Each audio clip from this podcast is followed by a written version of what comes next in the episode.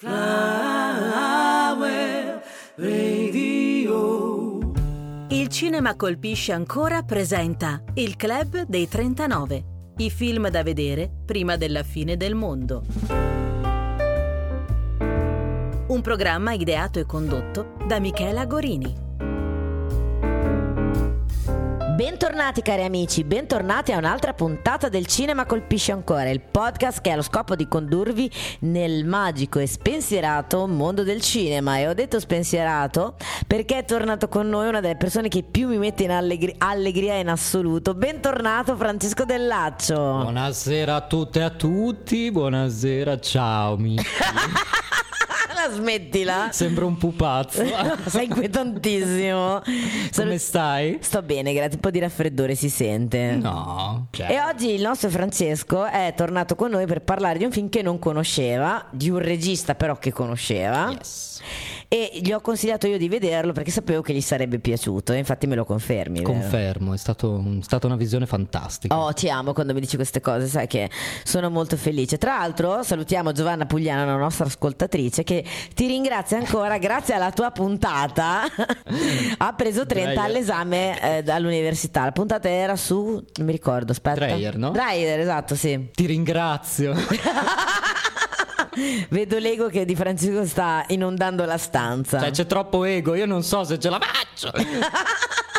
Torniamo a parlare di questo Badlands, il titolo in originale di La rabbia giovane di Terence Malick, che è un regista che tu ami, so. Sì. No, mi piace tantissimo, soprattutto perché è un regista che in un'epoca che è di passaggio in realtà, no? Quella della New Hollywood, ehm, sicuramente non rispecchia eh, il regista classico, anzi in quell'epoca c'è una rivoluzione incredibile, soprattutto della figura del regista. Ci sono un sacco di registi, tra cui anche Malick, che vengono dallo studio, da un lavoro di studio fatto eh, in accademia, comunque in... Um, in luoghi deputati allo studio del cinema, e, e mi piace perché è assolutamente riservato. Sì, è vero. Eh, Due eh, interviste in tutta la sua carriera. È, è vero, è una persona estremamente riservata, esatto, che non ama apparire in pubblico ed è eh, famoso anche perché, soprattutto inizio carriera, è stato poco prolifico di film. Assolutamente. Basti pensare che tra questo, che è il suo primo film del settantatré, e La rabbia mm. giovane, penso che passino addirittura cinque anni, sì, se non ricordo sì, male. Sì, sì. Ma lui in trent'anni ha fatto tre lungometraggi. Effettivamente questi tre che sono in realtà i capisaldi, no? Sì. La rabbia giovane, I giorni del cielo, sì, e sì. Mh, La sottile linea rossa. Sì. Ecco, questi tre sono cioè sono i suoi successi sì, più grandi, sono ecco. quelli per cui, diciamo così, si ha un, diciamo una definizione stilistica di quello che è, di quello che è Malick, e soprattutto della sua tendenza ad una uh, disgregazione di quello che è il personaggio. Ancora eh, con La rabbia giovane noi vediamo dei personaggi, per quanto particolari, magari dopo ne, ne parliamo un attimo, eh, ma già con I giorni del cielo, eh, appunto, e sicuramente con The Tree of Life questi personaggi non esistono più, sono in totale compenetrazione con la natura, no? Sì. Questa... sì, il tema della natura sicuramente in Malick è fortissimo mm. e caratterizza tutti i suoi film, direi. Sì, sì, sì, forse sì, sì. quello dove si vede di meno è Song to Song, questo rapporto sì. con la natura, però in realtà c'è anche lì alla fine. Però sicuramente hai detto, hai già tirato fuori due o tre temi fondamentali, nel senso che comunque siamo negli anni settanta, siamo nella New Hollywood, eh sì. ed è un regista veramente atipico per la New Hollywood, no? Cioè esatto. rispetto ai film cult di questo periodo, esatto. abbiamo un film completamente controcorrente, un film che però secondo me ha una capacità eh, unica, cioè che raramente i film hanno, che è quello di saper ritrarre un disagio, no? Un'incomunicabilità fortissima, e di ritrarre anche una generazione. Infatti eh, sicuramente una cifra stilistica della, della New Hollywood è il rivolgersi a una nuova generazione giovane di spettatori. Che cos'era successo? C'è, eh, diciamo così, tra gli anni eh, sessanta e ottanta una, un'esigenza di rinnovamento che essenzialmente nasce eh, dal crollo degli spettatori. Crollo degli spettatori che non si riconoscono più ovviamente nel cinema classico. Crollo degli spettatori anche che... Ehm, prediligono magari il cinema europeo, quindi la Nouvelle Vague oppure gli spaghetti western italiani, e ancora di più, e questo proprio è incisivo, eh, lo stabilirsi della televisione, la televisione come nuovo, mh, come nuovo intrattenimento media di massa sicuramente, e questo porta al cinema quello che succede tutt'oggi, un crollo un crollo totale dei, eh, degli, degli spettatori. spettatori e quindi c'è questa necessità di rinnovamento legata anche al fatto che i registi o comunque le eh, maggiori case produttrici, ecco, continuano con eh, grandi produzioni per un pubblico tradizionalista e si scontrano in realtà, vanno completamente contro quello che è il tessuto sociale degli Stati Uniti, che era scosso dalle conseguenze della guerra nel Vietnam. No? E abbiamo due, due film in realtà che in un certo senso eh, sono, sono legati, no? Sì. a, questa, a questa situazione, sono legati anche ad un clima di contestazione giovanile e a varie altre, mh, a varie altre tematiche in realtà, come ad esempio la solitudine, l'inquietudine giovanile. Tutti questi elementi diventano, fanno parte della New Hollywood eh, che appunto va contro quello che è lo stile ma classico, tradizionalista, che poteva essere ad esempio quello del film western oppure del noir, il noir che in quest'epoca, o anche del film horror, eh? anche del film horror, il noir che tra l'altro in quest'epoca muore per essere poi dopo preso uh, e in un certo senso eh, ricostruito, dissacrato, come vedremo poi dopo in uh, un altro film che, esatto, è, quello che è Taxi di, Driver, che è Taxi Driver. Lo, questa diciamo esigenza degli stessi registi è proprio di staccarsi anche dal sistema produttivo delle major, no? Anche, allora diciamo che per quanto riguarda uh, le major ci sono un sacco di tattiche che tantissimi registi uh, mettono in campo, anche per creare, prima di tutto per trovare fondi, ma anche per creare case di produttrice indipendenti in realtà, cosa che invece eh, non fa Malick. Malick, diciamo, per questo lungometraggio trova i soldi da quasi solo, da sì, solo sì, sì, perché mm. è il primo film scritto, diretto e prodotto da lui stesso. Esatto, esatto. Per quanto riguarda le rivoluzioni, l'ultima, diciamo la più importante della New Hollywood, è, come già dicevo, è sicuramente la rivoluzione dei registi, tra cui fa parte appunto Malick, che appartiene al gruppo dei cosiddetti movie, movie brats. Sono quei registi che in realtà studiano il cinema nelle università nazionali. Esatto. Infatti tra l'altro ricordiamo che Malick è uno dei pochi registi laureato ad Harvard. Esatto, laureato ad Harvard, insegnante di filosofia al M I T e eh, scrive per Life, Newsweek e il New Yorker. Quindi prima di arrivare al cinema in realtà ha tutta una carriera legata alla formazione umanistica e all'ambito umanistico e dell'informazione e alla scrittura. Lui scrive tantissimo, scrive anche tantissime sceneggiature, tant'è che è un regista particolarissimo, perché per fare il suo film e quindi non cadere in altre tattiche come fare la marchetta, no? Quindi produrre un blockbuster, sì, per una per casa produttrice, soldi, sì. per avere i soldi. Ecco, lui piuttosto preferisce vendere la, uh, la firma, la sua firma, eh, comunque la, la propria scrittura uh, del proprio film a qualcun altro, eh, pur di produrre il suo film, il suo cortometraggio. E, e questa è assolutamente cioè, una, una presa di posizione molto interessante. Sì, è un, diciamo un atteggiamento della serie voglio avere la mia libertà creativa, esatto. fondamentalmente, che è molto apprezzabile soprattutto in questi recenti tempi dove di libertà creativa ce n'è pochissima. Esatto, e non voglio assolutamente sporcarmi le mani con le major. Esattamente, mm. esattamente. Sicuramente, eh, allora, Malick, come hai detto, è famosissimo anche per, per la propria riservatezza, l'abbiamo detto, ma la cosa anche interessante è che tantissimi attori bramano per lavorare con Terence Malick, e La sottile linea rossa è forse il film dove abbiamo un, abbiamo un cast enorme, yeah. e tra l'altro ci sono degli attori che compaiono nel cast ma non compaiono mai in scena perché Malick li ha tagliati brutalmente. Basta. Esatto, esatto. E, e questi attori non hanno neanche, cioè, ma parliamo di insomma star del calibro da Christian Bale. Bale. Eh, Christian Bale ad esempio è uno degli attori tagliati, capito? Che non ha detto bau quando Malick non l'ha fatto comparire, però ha voluto a tutti i costi lavorare con, ma con Malick. Ci sono queste visioni così chiare comunque, perché io vedo in Malick una visione molto chiara. Sì. Sicuramente vince eh, la filosofia che sta dietro tutto questo. Parlando. Beh, è un insegnante di filosofia. È un insegnante di filosofia, appunto. Un'altra cosa molto interessante che hai detto è tutto ovviamente il percorso eh, formativo di Malick, che è un percorso abbastanza atipico per un regista, no? Sì. Cioè se pensiamo ad altri nomi come può essere un Tarantino o come può essere anche un Sergio Leone, un Fellini, cioè abbiamo comunque un percorso formativo molto molto molto più, più. Eh, didattico, come possiamo dire, ah, canonico, canonico, cioè legato, esatto, sì, a, mh, legato al cinema, più... subito al cinema, e subito si tenta di lavorare nel cinema. Però cosa... è anche molto interessante il fatto che comunque è un percorso tipico di una persona che magari si dedica al mondo della scrittura, e i suoi film, se ci fai caso, hanno pochissimi dialoghi. Hanno pochi... Ma in realtà io credo che lui abbia centrato una, diciamo, una sfaccettatura del mondo eh, così come lo viveva all'epoca, così come era all'epoca, che era eh, che è centrale nei suoi film, soprattutto nella Rabbia Giovane, che è eh, il distacco, no? E questo lui lo, lo, lo rende nei, nei suoi film, appunto, anche attraverso una eh, dislocazione del linguaggio, del linguaggio, del parlato, della parola in sé, no?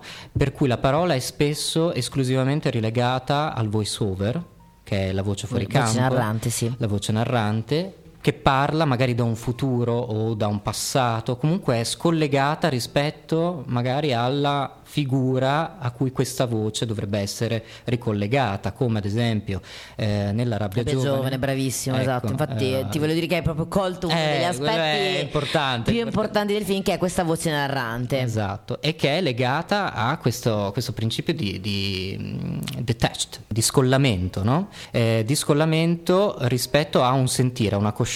E poi dopo magari ne parliamo un attimo. Sì, adesso parliamo brevemente un po' della trama. Allora, questo film in realtà, come il film film di cui parleremo nella prossima puntata, è ispirato a un fatto di cronaca nera, ossia a una coppia che sono eh, Charles Starkweather e Carol Ann Fugate, eccoci, che hanno commesso una serie di omicidi in Nebraska e Wyoming. Francesco, brevemente la trama.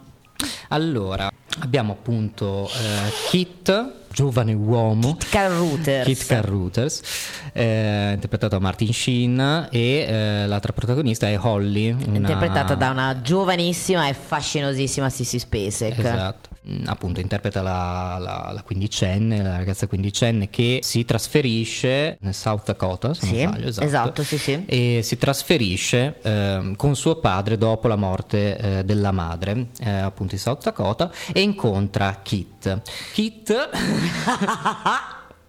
Kit ha venticinque anni, venticinque ne ha quindici anni, invece sì. eh, C'è quindi un, una differenza, una differenza di età, di età importante, ma siamo sempre eh, diciamo così nell'ambito della giovinezza, nell'ambito quella che si potrebbe definire un'età innocente, ma vedremo che in realtà le azioni che compiono questi ragazzi non, cioè, hanno una naturalezza che però non è legata all'età, è legata a un altro fattore, che è l'alienazione totale. Esattamente. In sostanza che cosa succede? Succede che eh, tale frequentazione, la loro relazione prende piede, eh, si definisce sempre di più, fino a che si arriva allo scontro col padre.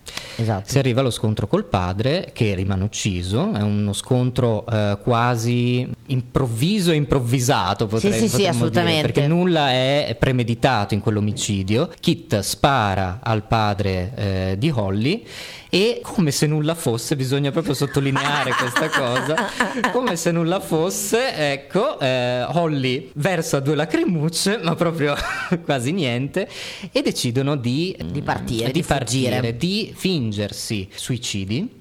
Tant'è che Kit incide su un disco uh, una serie di, di frasi eh, che fanno pensare a un suicidio, ma sono frasi poi particolari, anche di questo parleremo, che rimandano ad una uh, anche adesione alla cultura, alla società dell'epoca. Incide queste, queste parole su disco, lo fa partire in casa di Holly, danno fuoco alla casa e fuggono. Fuggono nella natura, prima in un bosco, e successivamente eh, sentendosi braccati, essendo effettivamente braccati, fuggono nelle Badlands, appunto quelle terre eh, cattive che esatto, eh, danno... questo territorio roccioso, esatto, no? Che viene proprio Dakota. Chiamato così mm. Esatto, e che danno poi il nome alla, al film, al sì. film.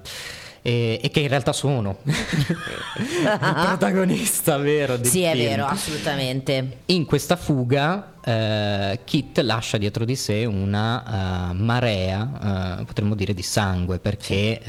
uh, uccide tantissime persone, sempre con questa grande naturalezza freddezza. e freddezza. Sì. E Holly lo segue, trascinata, diciamo così. Eh, siamo sempre comunque un film ambientato nel cinquantanove, eh, comunque come figura femminile è calzante, mh, è una figura femminile che viene trascinata dal, dalla figura maschile eh, nella sua mh, nella, su- nella sua fuga, nel suo sì. viaggio, perché esatto. in realtà non potrei definirlo un precipitare, quanto piuttosto no, un vagare. Non è neanche una follia, eh, perché non... il personaggio di Kit sì, non scusami, è folle. Mi sono, mi sono espresso male, non è propriamente una follia, è, poi dopo ne parliamo meglio sicuramente, è una coincidere in realtà con la società che lo circonda, tant'è che lui è vestito da James Dean. Lui vuole essere quel cattivo ragazzo, vuole essere, fa di tutto fa per di tutto assomigliare, per, per assomigliare, infatti. Esatto, per essere quel ragazzo cattivo, arrabbiato, che è però appunto staccato dalla società, una società in cui però lui si eh, è immerso totalmente, cioè lui, eh, Kit, simpatizza ad un certo punto con gli agenti di polizia sì, che lo verranno a, a, catturare. Ad arrestare, a catturare alla fine del film. Loro fuggono, chiudo la, star- chiudo la vai, trama. Vai, vai, tranquillo. Perché alla fine la trama è tutto, tutto il viaggio, la fuga. Il film si finisce, diciamo così, con appunto eh, l'arresto di Kit. Eh, Holly, eh, dopo, diciamo così, la sosta, che è praticamente a metà film, nella foresta, eh, sente che il suo rapporto con Kit si sta rompendo. Eh, arrivati alla fine del film, i due si separano. Kit continua da solo la sua fuga. Eh, ma si lascia arrestare, si lascia arrestare e simpatizza con, con gli agenti, con gli agenti, con uh, i militari che lo terranno in, uh, sotto controllo uh, e successivamente eh, verrà ucciso, verrà, subirà la pena capitale. Esatto. E mentre Holly verrà... Eh, rilasciata, avrà la grazia e sposerà il figlio, il figlio del, suo, del avvocato, suo avvocato. Esatto. Tutto questo viene raccontato, ovviamente. In realtà il film si chiude con una uh, visione della, delle Badlands. Esatto. Sì, sicuramente. Allora, già tirato fuori due cose molto interessanti, nel senso che eh, la figura di James Dean è stata volutamente scelta mm. da Malick. Però Malick che cosa fa? A differenza di eh, collocare questa figura di ribelle che noi avevamo presente in Gioventù bruciata, eh, in ehm, La valle dell'Eden, mm. lo colloca al di fuori dell'ambito familiare, no? Cioè mm-hmm. quindi questo James Dean che è un ribelle però senza una famiglia, quindi già c'è uno spaesamento, no? Eh cioè sì. la voglia di ribellarsi, ma tutti si chiedono a che cosa, perché ricordiamo che il personaggio di, di Kit non ha famiglia, non viene mai nominata. No? Esatto. Mentre il personaggio di Holly sì. Quindi sicuramente c'ha, c'è il, un primo scollamento fortissimo, sì, no? sì, Siamo sì, abituati sì. a vedere un eroe che ricalca un altro eroe che però a differenza sua non ha nessuna famiglia da cui uscire. Esatto. L'altro tema che è introdotto invece è la voce narrante. La voce mm. narrante che è il vero scollamento del film, no? Perché di solito la voce narrante nei film ha sempre un ruolo. È il ruolo di commento, il ruolo di ricollegare in Bravissimo, realtà, esattamente. la trama e quello che si vede, no? L- L'elemento diciamo così tattile, se esatto, vogliamo, sì, del... diciamo di fare anche un po' esatto. a volte il punto della situazione, no? Invece in questo caso eh, il voice over è appunto il definitivo scollamento, perché abbiamo la voce di Holly che racconta da un futuro lontano eh, gli eventi che eh, le sono capitati durante eh, la vicenda con Kit. Vengono raccontati appunto come se fossero abbandonati su quella pagina, quindi completamente asettici in un certo senso. Senza... Sì, sembra quasi una favola. A un sembra certo quasi punto, una favola, no? Esatto. Sembra quasi, come quasi se lei stesse parlando di una favola e non della sua vita. Esattamente. Tra l'altro racconta delle cose tremende, cioè no. Con e, una grande naturalezza. Esatto, è anche una sorta di flusso della coscienza del personaggio, no? Che però non, non dà mai un giudizio. Esatto, non dà mai un giudizio ed è totalmente scollato dalla figura che noi vediamo, che è questa Holly, eh, adolescente di quindici anni, che affronta, eh, ma mh, davvero è di, non è giusta la parola, perché non affronta, è completamente vive. vive, è trascinata in questa, eh, in questa vicenda in modo totalmente naturale, nel senso che è come effettivamente se noi ci avvicinassimo a una, una dimensione naturale, eh, nel senso di eh, capita perché accade sì. necessariamente, eh, il fiore sboccia poi muore, potremmo dire questo, no? Sono fatti che accadono. Eh, siamo molto vicini al mondo quindi naturale e animale, tant'è che la prima, abbiamo tantissimi animali, vediamo un, tantissimi cani ad esempio, eh, c'è questa relazione con il mondo animale molto forte. Holly eh, nella prima scena la vediamo a letto con un cane, con il suo cane, il suo cane viene ucciso successivamente, troviamo un cane morto per strada, Kit eh, abbaia per avvertire Holly che è arrivato qualcuno, quindi c'è questa dimensione del naturale sì.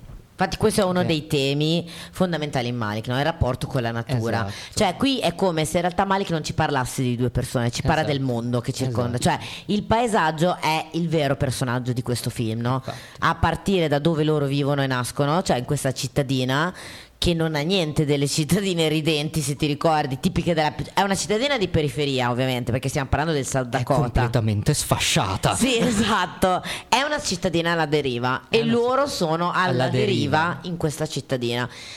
Quindi partono da questo viaggio per un luogo completamente desolato. Cioè, se ti ricordi, il primo luogo dove arrivano è questa, questo bosco, questa foresta, esatto, dove si esatto, costruiscono esatto. questa capanna, no? E vivono lì in teoria finché non vengono braccati, braccati di nuovo, esatto.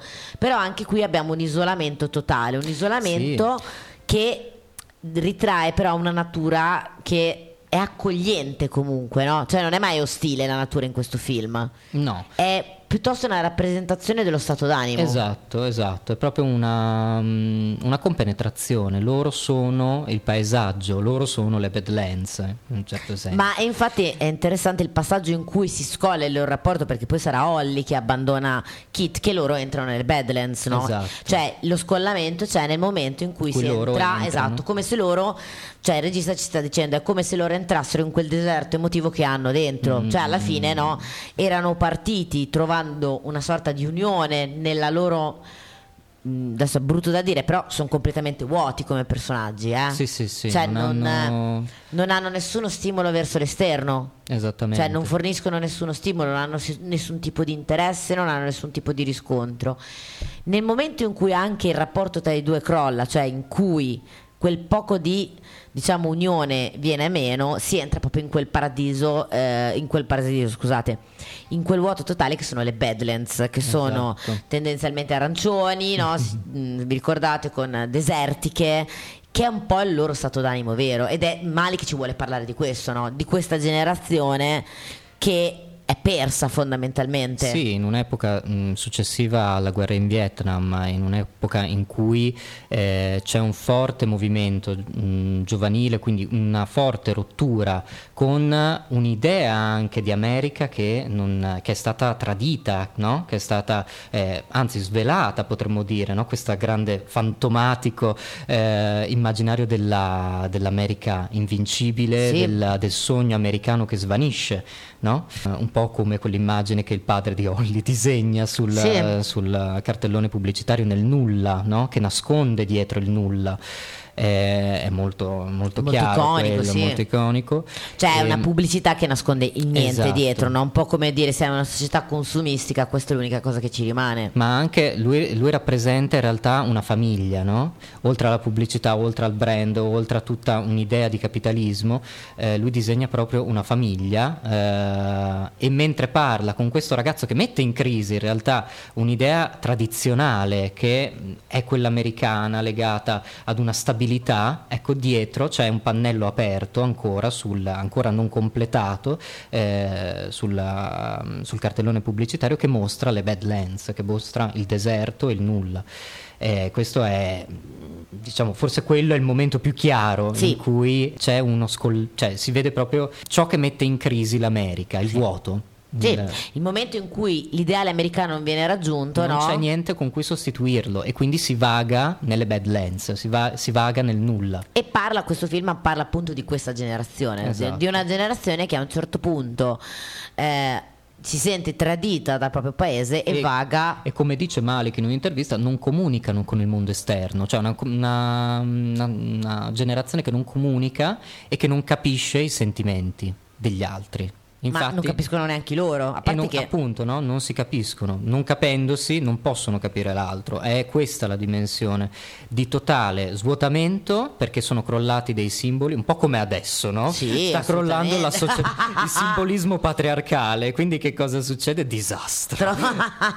Stiamo, siamo completamente persi, ecco. E questo porta a due, due tendenze. Una è il radicalismo in una misoginia, per esempio adesso, eh, Perché? Perché eh, si vuole essere, appunto, ribadirsi in una determinata dimensione, oppure si cerca di emulare eh, una figura come quella di James Dean, di rottura, ma senza riuscirci. Senza riuscirci. Infatti è molto interessante perché nel senso, questo è un film che addirittura lo stesso Mereghetti definisce uno dei film più insoliti e preziosi. Ma perché è prezioso? Proprio perché ritrae una situazione che è ciclica, no? Mm. Tendenzialmente, almeno io la, la trovo ciclica, nel momento in cui arriva un certo tipo di degenerazione che magari ha combattuto per un ideale e quell'ideale lì è miseramente crollato e ha messo fuori gioco. Adesso magari noi in Italia questa cosa non ce l'abbiamo fortissima, però nel momento in cui l'ideale è crollato e cosa ti rimane, no? Hai combattuto, non ti rimane nulla. Giustamente, come dicevi te, il mondo si divide in due: chi di quell'ideale diventa radicale, estremo, mm. o chi altrimenti si sente tradito e si sente svuotato di ogni cosa, no? Esatto. Abbiamo detto che Malick è un grande regista perché senza dire nulla, no, dice tutto. Cioè mm. una, una caratteristica di tutti i film di Malick è un dialogo veramente minimal, che è una certo. cosa che io apprezzo tantissimo. È un regista che lavora per immagini, che è una tendenza che in questo momento nel cinema sta riprendendo. Basti pensare che Julie Ducournat con Titane vuol fare lo stesso lavoro, cioè vuol tendenzialmente lavorare per immagini. Il problema è che non c'è più lo spessore che c'era dietro questo film. Cioè Titane è un film che poteva dire tantissimo attraverso le immagini, purtroppo si perde, manca di buchi narrativi, si perde nelle sue masturbazioni. Cioè ecco. Qua invece Malick non si perde mai. Sicuramente però registi che siano così in grado di ritrarre il momento storico, io devo dire che Lanthimos è uno di quei registi mm. che è bravissimo a farlo. Vi consiglio, quando uscirà, di vedere il nuovo film Povere Creature, perché è un film estremamente mm. femminista, senza però l'uso del dialogo retorico eh, che c'è in Barbie o che c'è in C'è ancora domani, cioè, questo no? È il punto, è cioè, la retorica è, cioè, è la retorica del, del racconto di oggi. Cioè oggi siamo abituati allo spiegone, allo spiegone. Film, no? Ricordiamo una cosa, che La rabbia giovane ha delle immagini bellissime, eh? Cioè sì, sì, Malick sì, no. è un grandissimo ricercatore di immagini, in tutti i suoi film si vede, sì. però quello che rimane al di là delle immagini è quel senso di solitudine, di angoscia, di abbandono, di che totale Malick... vuoto, sì, cioè anche che... di abbandono, no? Sì, io non so se definirla quieta disperazione, però sì. Quieta non lo so, però disperazione sì. No, no, è quieta nel senso che non ci sono mai dei picchi in questa, sì, in questa vicenda. Come invece ci sono, eh, anzi sono sempre presenti, e ciò che tiene su il film in Taxi Driver, sì. che è un'altra proprio mh, un altro un altro mondo, un altro però mondo. Ricordiamo che anche quello è un film che parla tantissimo di solitudine, no, parla e di, di alienazione, e di alienazione, ma in un altro modo. Bene, io ringrazio tantissimo Francesco di essere stato ospite con noi e vi spoilero, l'abbiamo già spoilerato, che sarà di nuovo con noi ospite nella prossima puntata, dove si parlerà ancora di paranoie. Certo, sì, perché sai, io ho scelto Francesco per parlare di solitudine, disperazione e angoscia, perché io sono disperato. Smettila, non ci crede nessuno. Grazie ancora Francesco, alla prossima puntata. Grazie a voi. Ciao. Il Club dei trentanove, i film da vedere prima della fine del mondo. Un programma ideato e condotto da Michela Gorini.